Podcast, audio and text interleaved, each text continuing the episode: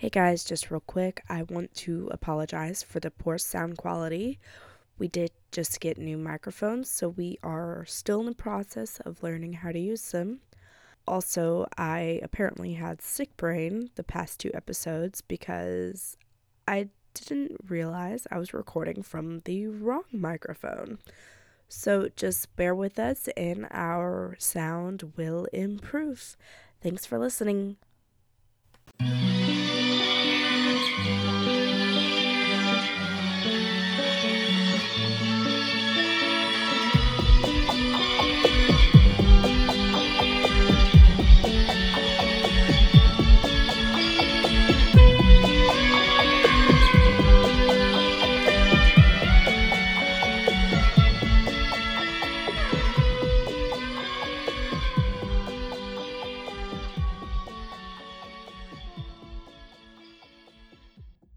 That's Rachel.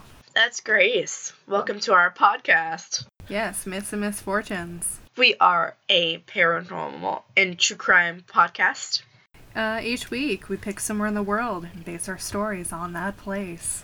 And, or, surrounding areas. There's so many. Yes, and Rachel's still sick. And I'm still sick.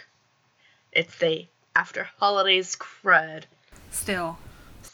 Yes. Always. Where are we today? Today, we are in Warwick, Rhode Island. Yeah, when we, you messaged me and you're like, did we have something planned for Rhode Island? Because the way that we used to do things was just like, I would just pick a random place on the Google, or what was it? It was like random street view or something. Something, yeah. And then I'd be like, oh yeah, that's sure. That sounds interesting, and then I would just put it on there. But then we started, like, picking things, and, like, depending on what we would pick and who was going to do it, since we have an order to who does the, like, true crime and who does the paranormal, yeah. I'd have to space them out a certain way. But, so, that one just got left there. Yeah. So. It got left, and Rachel was very confused. Yeah, and I was like, oh, that sounds familiar. I probably have something written down for it. I didn't. Okay. Not at all. I didn't either. Okay. So, my sources are Wikipedia.com and WarwickHistory.com. Warwick, Rhode Island is a city located in Kent County, Rhode Island. It is the second largest city in the state, with an estimated population of 82,672 as of 2012. Warwick was founded in 1642 by Samuel Gorton. The chief of the indigenous tribe, Narragansett, sold Samuel Gorton the land that later became the present-day towns of Coventry and West Warwick for 144 fathoms of wampum. Wampum. Is that what? Wampum is the, you know those shell necklaces? Mm-hmm. It's the shell. Oh. Yeah. The really pretty iridescent. A small cylindrical bead made from North American Indian peoples from shells strung together. Oh, so it is similar to what I thought, but it's like purple. Yes. Okay. Cool. Yes. In 1648, a charter was granted for the land by Robert Rich, who was the Earl of Warwick and Governor-in-Chief for the colonies. In 1772, local patriots boarded the British revenue cutter, HMS Gaspee. Sure. I'm pretty sure it's Gaspee. And shot the British commanding officer, Lieutenant Dudingston. Okay. They shot him with a musket ball while he was resisting the capture of his ship. Oh. The ship was then stripped of all of its weapons and burned. Luckily, Dudingston was only wounded, and he did not die there. The only reason this is important is because it was the first British bloodshed in Rhode Island. Ah, gotcha. During the Revolution, militiamen from Warwick participated in the battles of Montreal, Quebec, Saratoga, Monmouth, Trenton, and Rhode Island, and were even present during the surrender of Yorktown. After the war, Warwick, along with the rest of Rhode Island, voted against the ratification of the Constitution because it did not have a Bill of Rights at the time. Ah. Apparently, when President George Washington was inaugurated, his journey from New York to Boston, it had to go around the entire state of Rhode Island because they had Rhode Island had claimed themselves an independent and sovereign republic. Due to the readily available water power, Warwick was able to enter the Industrial Revolution as a major textile manufacturing center. Fun fact, the well-known brand Fruit of the Loom was founded in Warwick. By the end of the 19th century, Warwick was one of the wealthiest cities in the state. It was then incorporated as a city in 1931 and elected its first mayor the following year. One last fact here for, you know, the paranormal lovers. The famous ghost hunters team, TAPS, was founded in Warwick in 1990 by Jason Hawes and Grant Wilson. And that is the history of Warwick, Rhode Island. I'm loving these short histories that we're finding. Me too. We gotta keep that up. What is your story today? Alright, today. So, let me first do my sources.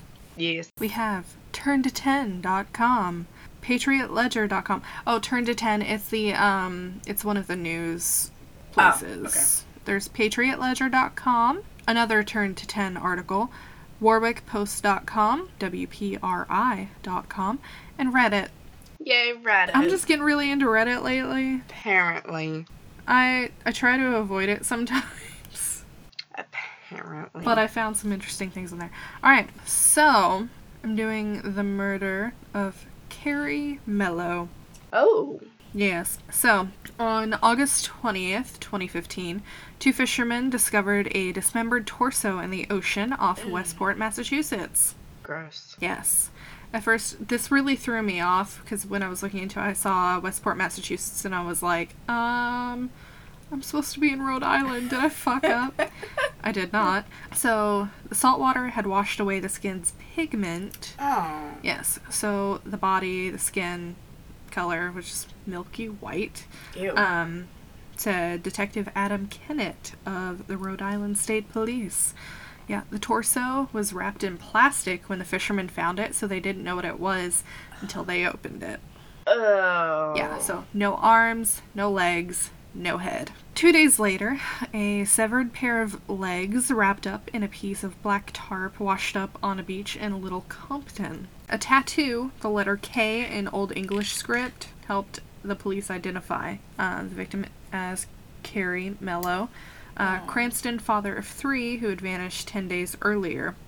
His mother, Priscilla, had reported him missing. I saw two separate things on this, saying one that his mother reported him missing, and another saying that his girlfriend reported him missing. I'm not sure. Okay. But his mother said it was highly unusual for him not to call her for something.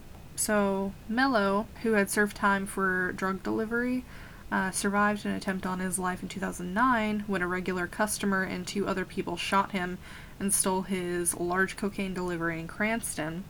So the police thought that his death might have been drug-related. Mm-hmm. By late October, Mello's car was found abandoned in Boston. Yeah, weird, right?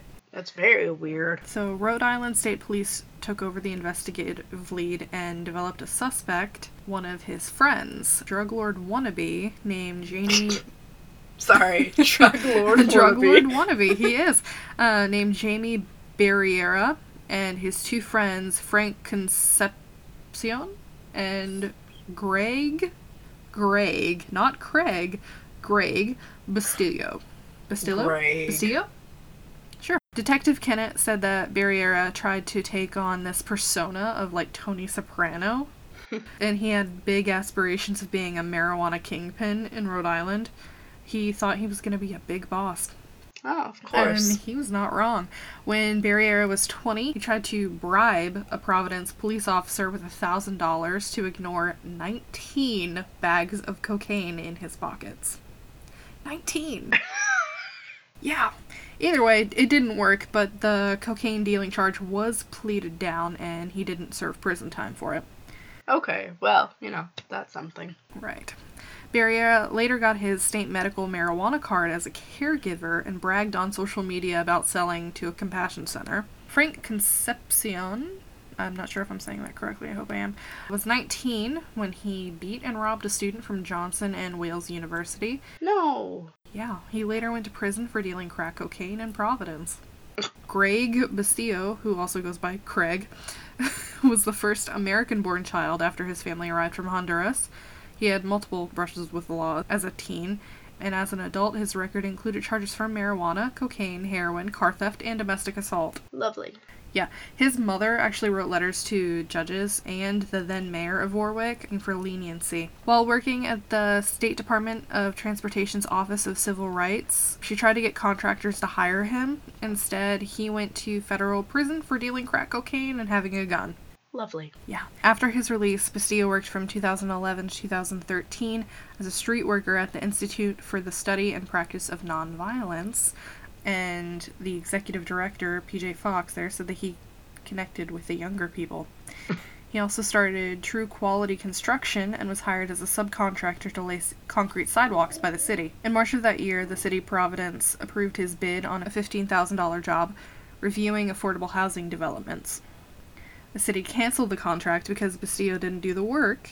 One contractor told the Providence police that he fired Bustillo for substandard work, and Bustillo retaliated with unfounded complaints to OSHA. OSHA. Yeah. Bustillo's mother still believes in him and says that he's just not capable of hurting anyone. Oh no. Why would he be? So, what happened? On July 4th, 2015, Jamie Barreira was frantically texting friends because someone had stolen 30 pounds of high-quality marijuana and cash from a state-permitted grow operation in Warwick on Byfield Street. So, 30 pounds. Let me tell you, yeah. It here, according to people I know, not me, I don't buy things, but... I don't buy things. I've been told that an ounce... here, I believe, or is it half an ounce? I think like half an ounce is like 120 or something, depending on who you get it from. Idea. And so that's half an ounce. Mm-hmm. Imagine 30 pounds. Mm. Yeah. So Barreira suspected that it was an inside job. He texted Carrie Mello that the thief is on thin ice, and the suspicion quickly turned to Mello himself. So Barreira began surveilling Carrie Mello, watching where he was coming and going from, including his home. So text messages show that Barreira lured Mello back into the group with a summer cookout while he secretly plotted his death. Lovely. Yes. Barreira also texted a rat emoji and the words hook, line, and sinker to Concepcion. Mello was executed on August 10th.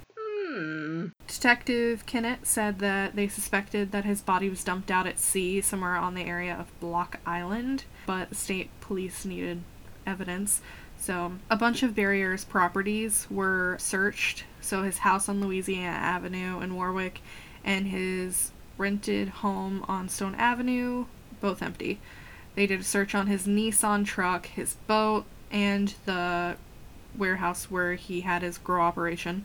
Mm-hmm. Police finally found the crime scene they were looking for on Shannon Drive at Jamie's father's home. So, Detective Kennett said that they got some surprises when they executed the search warrant on Barreira's father Albert's home. The entire kitchen had been gutted.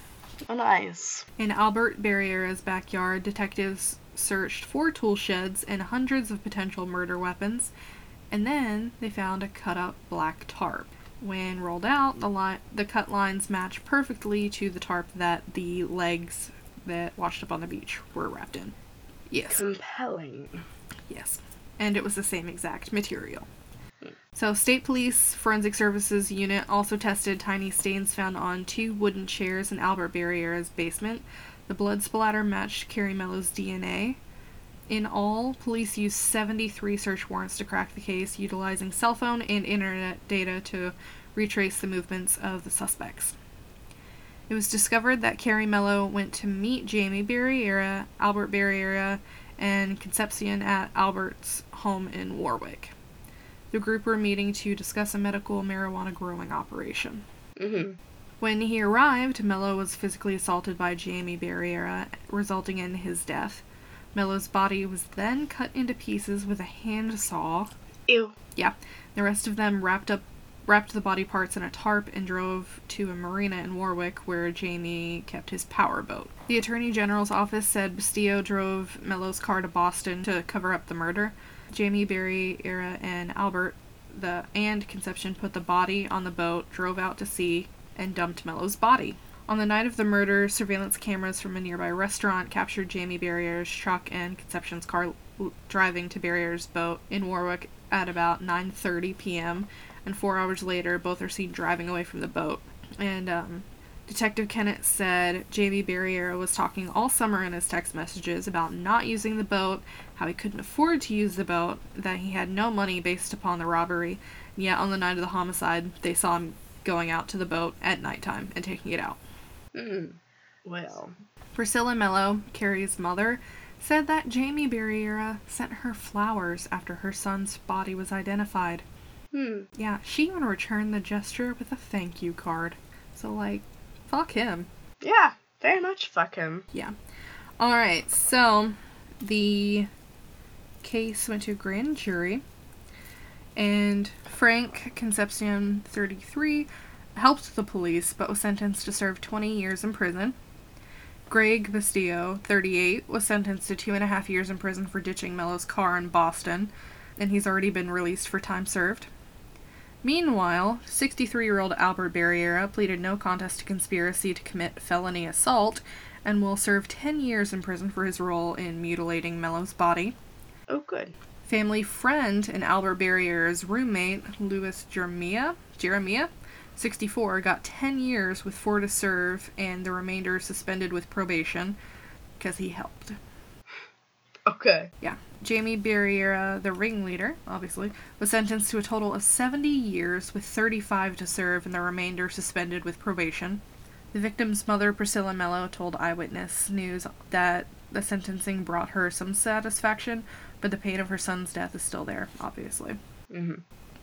She said, "I'm thankful that I didn't have to go through some long, drawn-out trial in order to come to some conclusion, because their fate would have been in the hands of 12 people.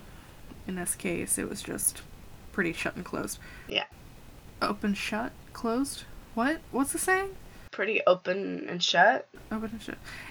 It was fast. Wow. Open and closed? So, the shittiest thing of all is that someone else entirely has come forward since Carrie Mello's death and confessed to police to stealing Jamie Barreira's pot and his money. Carrie Mello had no involvement whatsoever. Oh my god. Yeah. Oh my god. Yeah. So there's really no justification for any of it. No. I mean, there's never justification for that. Right, but on top of that, it wasn't even him.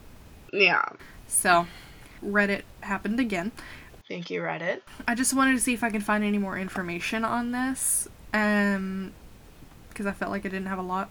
So this person whose name on Reddit is Fine Gary Matthias, posted something that I thought was really interesting on June 4th. So all of this happened in 2015. Yeah. On June 4th, 2014, the torso of an African-American male was found on a beach in Sandwich, Massachusetts, with his head and all 4 limbs missing.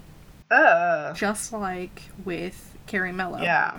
It's believed that the man was around 6 feet tall and weighed between 220 and 230 pounds. His body was found on the beach, wrapped in a blue tarp, and was attached to a moving dolly behind one of those, concrete, Jersey barriers. You know what that is? No? Just a giant concrete barrier. There was also a surgical scar, but it wasn't related to the murder. Another identifying feature was a company shirt he was wearing. It said, "Cranston Windustrial Company," which is located in Warwick, Rhode Island. Rhode Island, yeah. Yeah. And Warwick, Rhode Island is under a 90-minute drive from Sandwich. That's wonderful. So this Fine Gary Matthias seems to think that it might be related, that it might be a murder done by the same men before they realized that they needed a better way to dispose of a body. Mm-hmm. So they dumped the body. It was in Cape Cod across state lines. They may have been trying to throw off investigators, or they might have been interrupted when trying to move the body and they had to abandon it. This person said that maybe they didn't have access to a boat in 2014 or realized that dumping it in plain sight attracted too much attention because that torso on the beach was really big news. Mm. And then they posed the question, was Mello not the first murder committed by some or all of these men? I mean, it's not the first time a torso has showed up.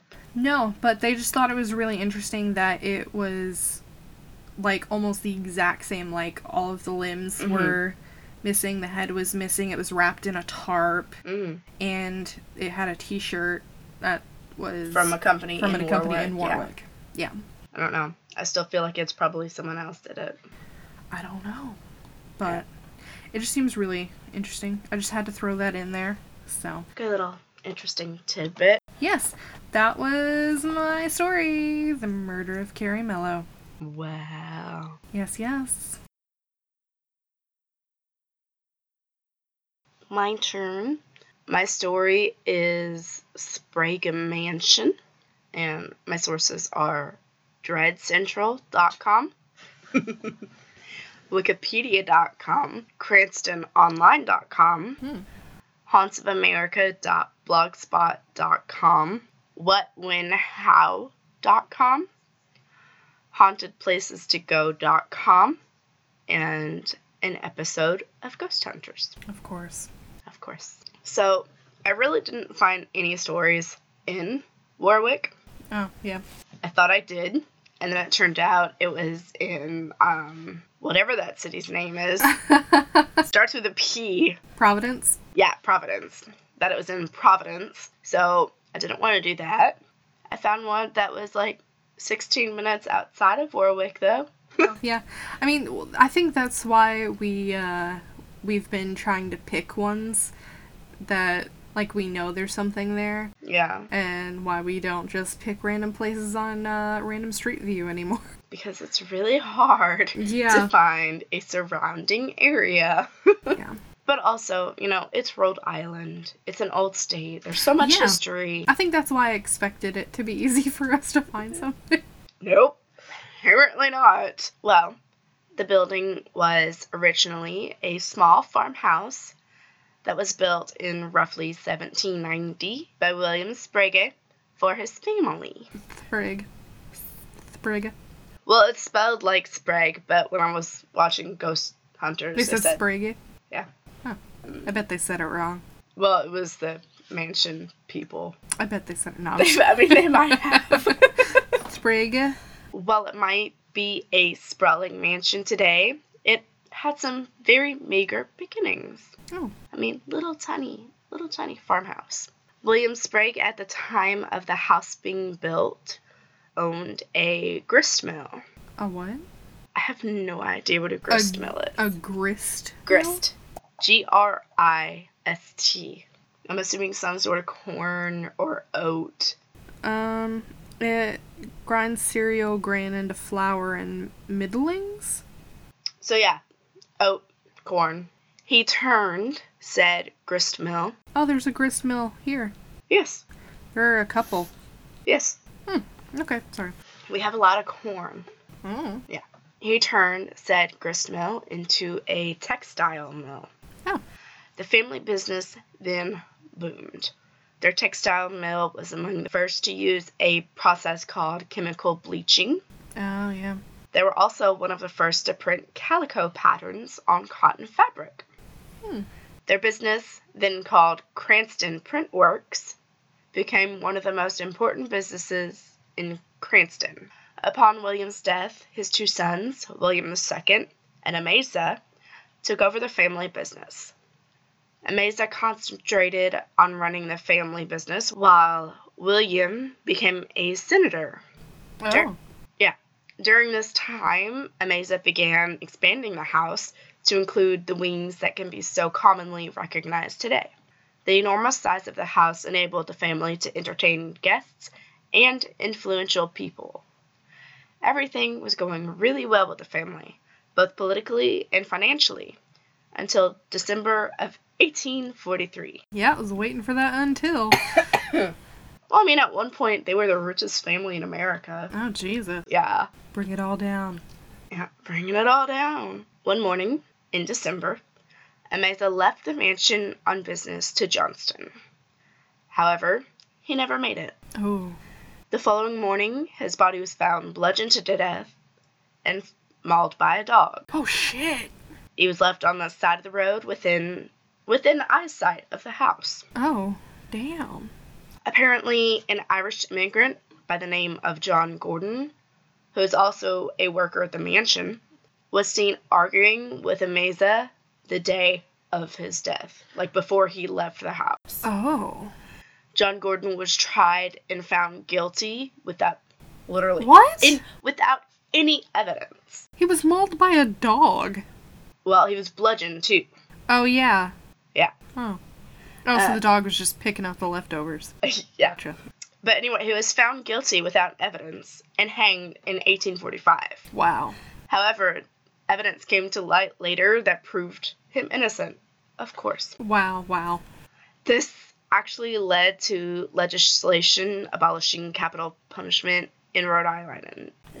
In Rhode Island. Wow. While the actual killer was never found, some scholars apparently believe that Maze's brother was the real murderer. Oh. It is thought that John Gordon is one of the spirits haunting the mansion due to his wrongful death. Yeah. After his brother's death, William resigned from the Senate and returned home in order to manage the family business. Mm. However, William II wasn't the only Sprague who took on politics. William IV, who was Amasa's son, mm-hmm. and William VI were both governors of Rhode Island. Good God, how many Williams do you fucking need?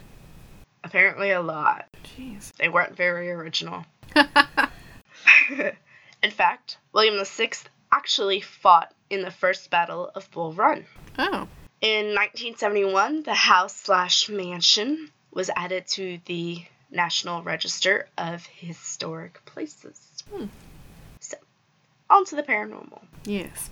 The first sighting of a spirit is from the early 1900s. A man in black was seen walking down a staircase. That's always fun. Oh, it's so fun. It is believed that this man is Amasa. Mm. The same apparition has been seen in a wine cellar and even felt in the cold gusts of air. Mm. Yeah. After the mansion... I was going to say, at least he doesn't have tentacles. At least he doesn't have tentacles. Yeah. After the mansion was purchased by the Cranston Historical Society, a member who was volunteering his time working in what was known as the doll room. Oh. So something white and filmy. Also, in the doll room, people would take photographs of the room and would find that the doll's eyes would be moved in the photos. No, absolutely not. I hate dolls for that reason. Mm.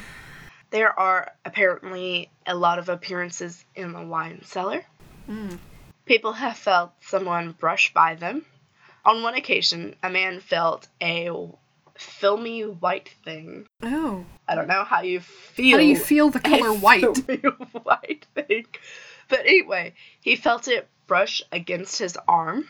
There are also numerous reports of people feeling a hand just kind of lightly gripping their shoulder. Ew. Kind of like, like when you have a friend and they give you a good old pat on the shoulder back type thing. Creepy. Very, well, guys do it. Yep. I said what I said. I meant as a ghost. As a goat, yes. As a goat. I said ghost. I said goat. Oh. Yeah, I'd be super freaked out if a goat just, grabbed my shoulder. I'd be real freaked out. Well, if you're crouched down. Bah. Just advice. Bah. Bah. Okay. There have been sightings of a woman lost very deep in thought. She's often seen in attractive, dress. I don't know what attractive dress is. Big titty? I don't know. Well, you gotta think, like, 1800s dress. Yeah, you can have big titties in the 1800s. Okay. Attractive dress standing by a mirror in the ballroom. She has apparently very rarely acknowledged others in the room, and it is thought that this could be Kate Chase, who is the first lady of the house. Oh, very antisocial. I dig it. Yep, me too. There have been sightings in mirrors all over the house. I found one picture of folklorist and author Michael Bell, where he was standing in front of a buffet-type cabinet in one of the bedrooms. You know, the ones that have the shelves and the glass, and but then they have the buffet. Yeah. Yeah. The photographer had asked him to put on one of the hats that was sitting on the bed so that they could get a picture. But when they took the photo, you can see a woman in period clothing in the glass behind him. And to me, it kind of looked like she was drinking tea or something. Because in the picture, she has her hand kind of raised. Well, it was his hand, but her hand was kind of raised. I mean, that's fairly common. People say mirrors are windows for... the soul, yes. Or whatever, yeah. Speaking of mirrors. It's not just glass that the apparitions appear in. Spirits also make their presences known by showing up behind guests while they're looking in mirrors. One spirit is that of Charlie the butler. He really wasn't known about until 1967. A guy by the name of Bob Lynch Jr. and some of his classmates from Brown University were doing a night watchman duty in the mansion. Sure. Yeah. Right after it had been purchased by the Cranston Historical Society. The young men claimed... that strange thing had been happen. Yes. That strange things had been happening to them during their stay there. Blankets had been thrown off of the bed, and each boy claimed that it wasn't them joking around. They stupidly created a makeshift Ouija board. No, why? The first thing it said to the boys... tell my story. What? No? Apparently, they got in contact with someone who had a story that wanted to be told. The spirit called himself Charlie, and he had been a butler to one of the families who lived in the mansion after the Spragues left. He had high hopes that his daughter would be married to the son of the wealthy family that he served. However, that didn't happen. And he is super upset about it, even in the afterlife. The Ouija apparently kept spelling out, my land, my land, my land. Obviously, this is when I just stopped the conversation with him. Yeah. Charlie the butler's spirit became very popular, and apparently... a Halloween party is thrown in his honor now. Okay.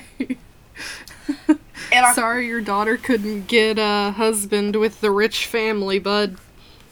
We're gonna throw you a party. Yeah.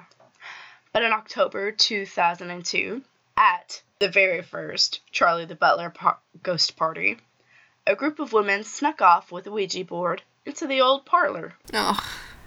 Apparently, in that parlor, there was an oil painting of Viola Lynch, the person who had saved the mansion from being flattened into nothing but rubble. Oh, okay. Oh, yeah, that's another thing. In 1960, the house had sat vacant for so long, the city wanted to level it in order to build a multi-story retirement community. Oh, okay. Her husband, Bob, had hung that picture with love. When Viola had died earlier that year. The ladies knew none of this, by the way. During their Ouija board session, apparently the board gave them the letters VL, which was Viola's initials. Right. Her message that had accompanied her initials were, tell Bob, I need him. Aww. In October of 2002, Bob had been super active and in great health. However, on February 8th, 2003, he died suddenly. Oh, dang. So... that ghost killed him. Or he missed his wife so much that he slowly deteriorated. And, yeah. Sure. Another spirit that is commonly seen is that of a woman in a cupola on the outside of the house. This one I can't explain. Okay. Like, it's the outside of the house. Maybe it was a woman that was just, like, trying to get in, but never could. Maybe. During the investigation by ghost hunters in 2000, I think I have the year wrong. I wrote 2007. Mm. Could be earlier. Oh. Jason and Grant were in the wine cellar, and Jason felt something crawling up his back. Ew. Like, and he thought that it was a spider, so obviously he was like, okay, Grant, will you check, see if you see anything? They saw nothing. Mm. The same thing happened to Steve Gonzalez up in the governor's room. Mm-hmm. And again, they saw nothing. I don't like that. I want to punch that ghost in the face. You really won't like this part. Jason and Grant also hear breathing while they're in the wine cellar. Nope. And an EVP was caught of a person breathing in the governor's room. Gross. When no one had been in that room for over an hour. Cool. Yeah. Cool. When Jason felt the spider going up the back of his neck again, they find a cold spot right behind him that then proceeds to move behind Grant.